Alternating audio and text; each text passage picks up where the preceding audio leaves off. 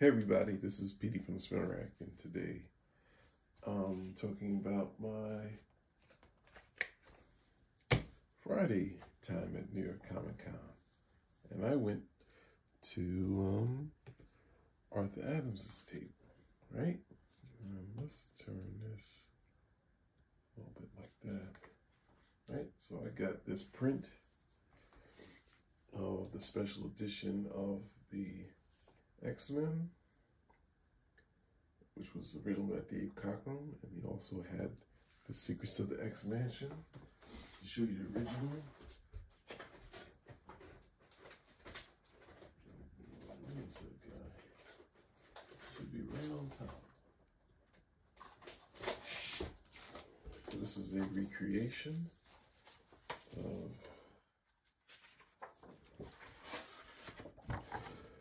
this cover highlighting the new X-Men and they have the old in the back, right?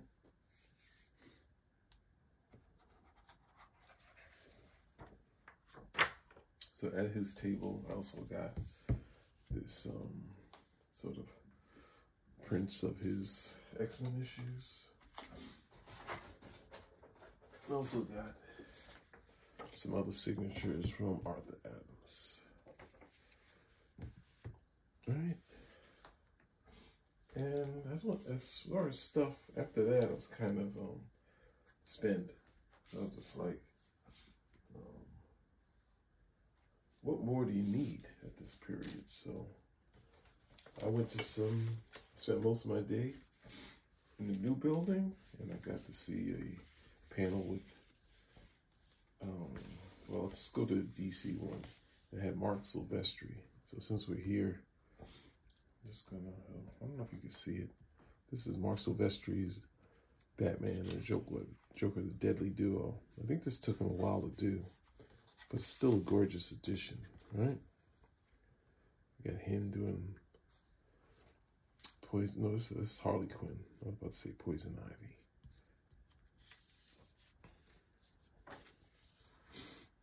And at this stuff that he's doing. Like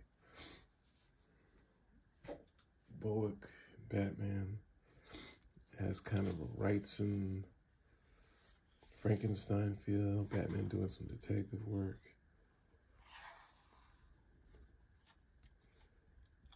The one bad day stories that they've been talking about that's come out to say that everyone kind of went through a Joker type thing.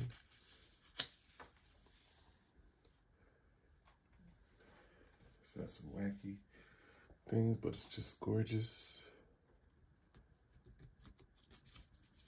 I should do the X-Men too since we're here. Right? Um, I guess it's Killer Croc. Obviously Catwoman.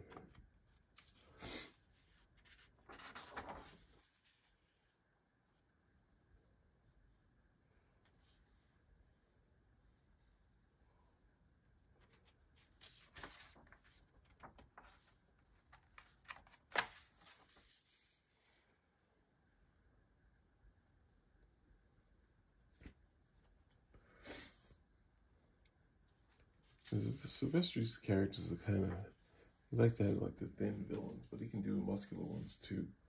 And Batman gets met up with a SWAT team.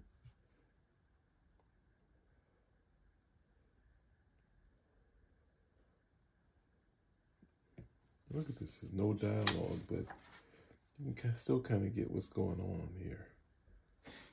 There's a new Hush volume coming out.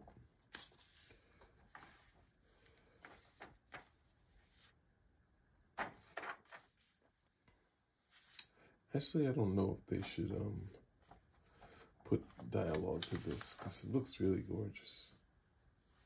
And this is this is a black label, so Batman gets shipped parts of Commissioner Gordon. Yeah.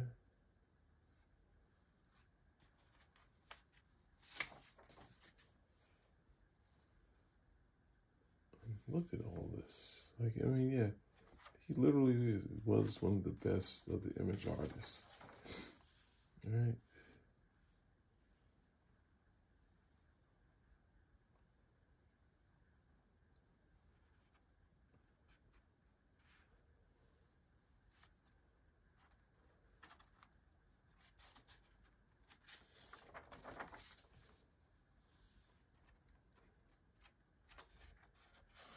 graphic novels coming out.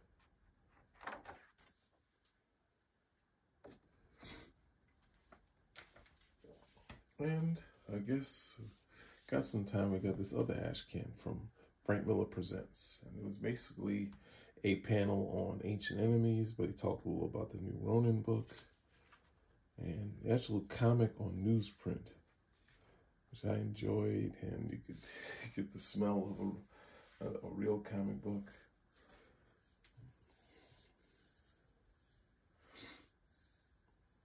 And here Philip Tan, Frank Miller's doing layouts on this book.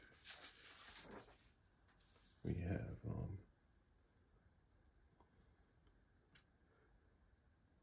the original character that was in there. And she's looking for Casey. He says, You're safe.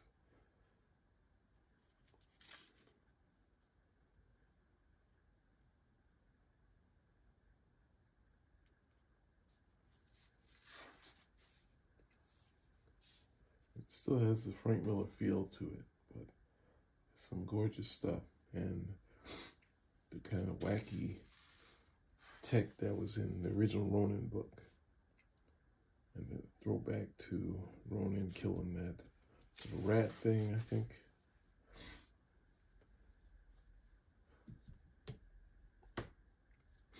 Nice quick flashback of that story, and she's getting all of that. And their love story. This is the new comic, is Pandora, which is going to be a comic for kids. And it's by Emma Kubert, another great Kubert artist. Ancient Enemies. This is Dan DiDio's um thing, which is more superheroes, but Frank does a couple designs for it. Right? It's a classic comic book with captions and a decent amount of dialogue, which I think definitely for a new comic, you got to bring people in. Now, this is a, a, a harsh, uh, really sharp difference than the Marc Silvestri thing because it's we kind of need to know some things about these characters, right? And these are all people and artists that Frank really wanted to work with. And we got a new two two some cities that are coming out. The Western and the classic one. So, um, I guess that's it. Outside of talking to you, some point we're gonna talk about the um. Oh, I said I was gonna look through this. It's not all of. I thought it was gonna be all of his um commissions, but um some his first cover from this before John Romita Jr. kind of helped him get more of the energy in it. But as kids, we probably would love this. I think this is the first drawing that kind of got him to back to Marvel. Oh, here's, yeah, this is a, no, this is actually, I think the actual cover. Yeah, this is a new cover. I'm always complaining about not seeing new stuff from him. But this is a new cover. Old Man Logan, I don't know. Maybe this is a, a commission. Man Logan, James, James Howlett. Um, this got everything in it.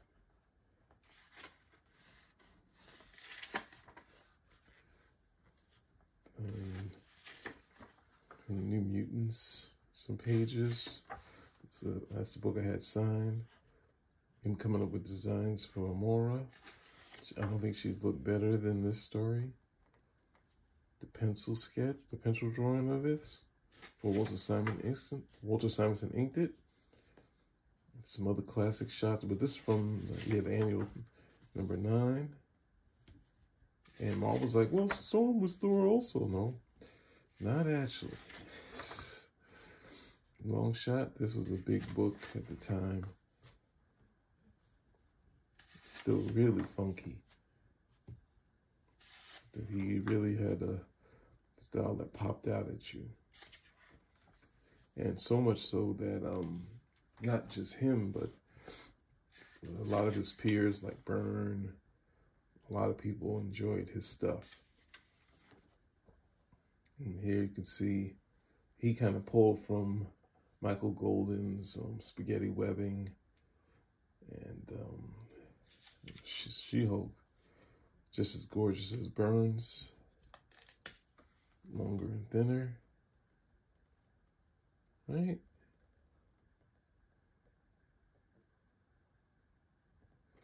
It was supposed to be a new trade for it. And this was another trade cover. You see the difference in how he was drawing. The X-Babies and Mojo. The New Mutants when they get their new costumes. And this page, a heritage page, I believe.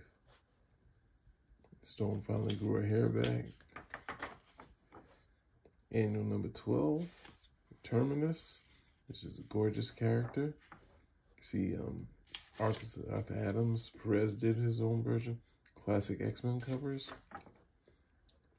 That's one of the great ones.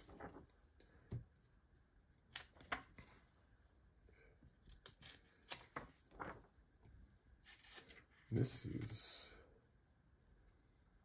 oh, this was in that same annual. They come with the X Babies, which is a, uh, kind of a gag that was in the office. He didn't really do outside of the one issue. I don't think he did too much with the New Mutants after that. Excalibur um, annual. This is annual number 14. This is um is this Chris Claremont's return? No, this is alternate universe. This is uh, Generation X. This is Claremont's return. X-Men 100. I see Deadpool. This is Ultimate X, James Howlett. They gave him a, a handsome Wolverine.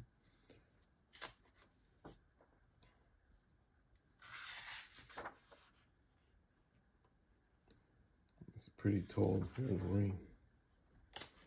Right? So this is all Ultimate X. It's like five issues, but it's gorgeous. Not sure what's going on in the story, but some nice stuff in it. Um, yeah, here's the Ultimate X-Men characters.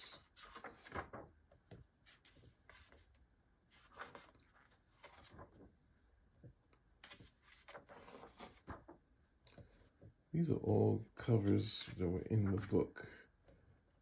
Right? Yeah, this is good Lord. He upped his his um warlock. Look at that. Well, I'm gonna have to stop my complaining that he's not doing comic books. But you see how great this stuff is. Kind of wish he would do some more. But Yeah, Polaris is one of my favorites.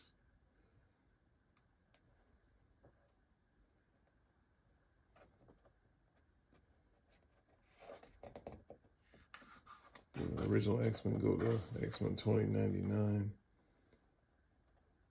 That was Marvel Age cover and the prelims to his redo of X-Men number one. Oh, classic X-Men number one. So there you go. Oh, that was decent time. Got to go through some of that stuff. All right, spin right out. I couldn't do it with the stuff from um, Thursday because those are comic books that you haven't seen before. This is ash can they were kind of giving away. So there you go. Spin rack out.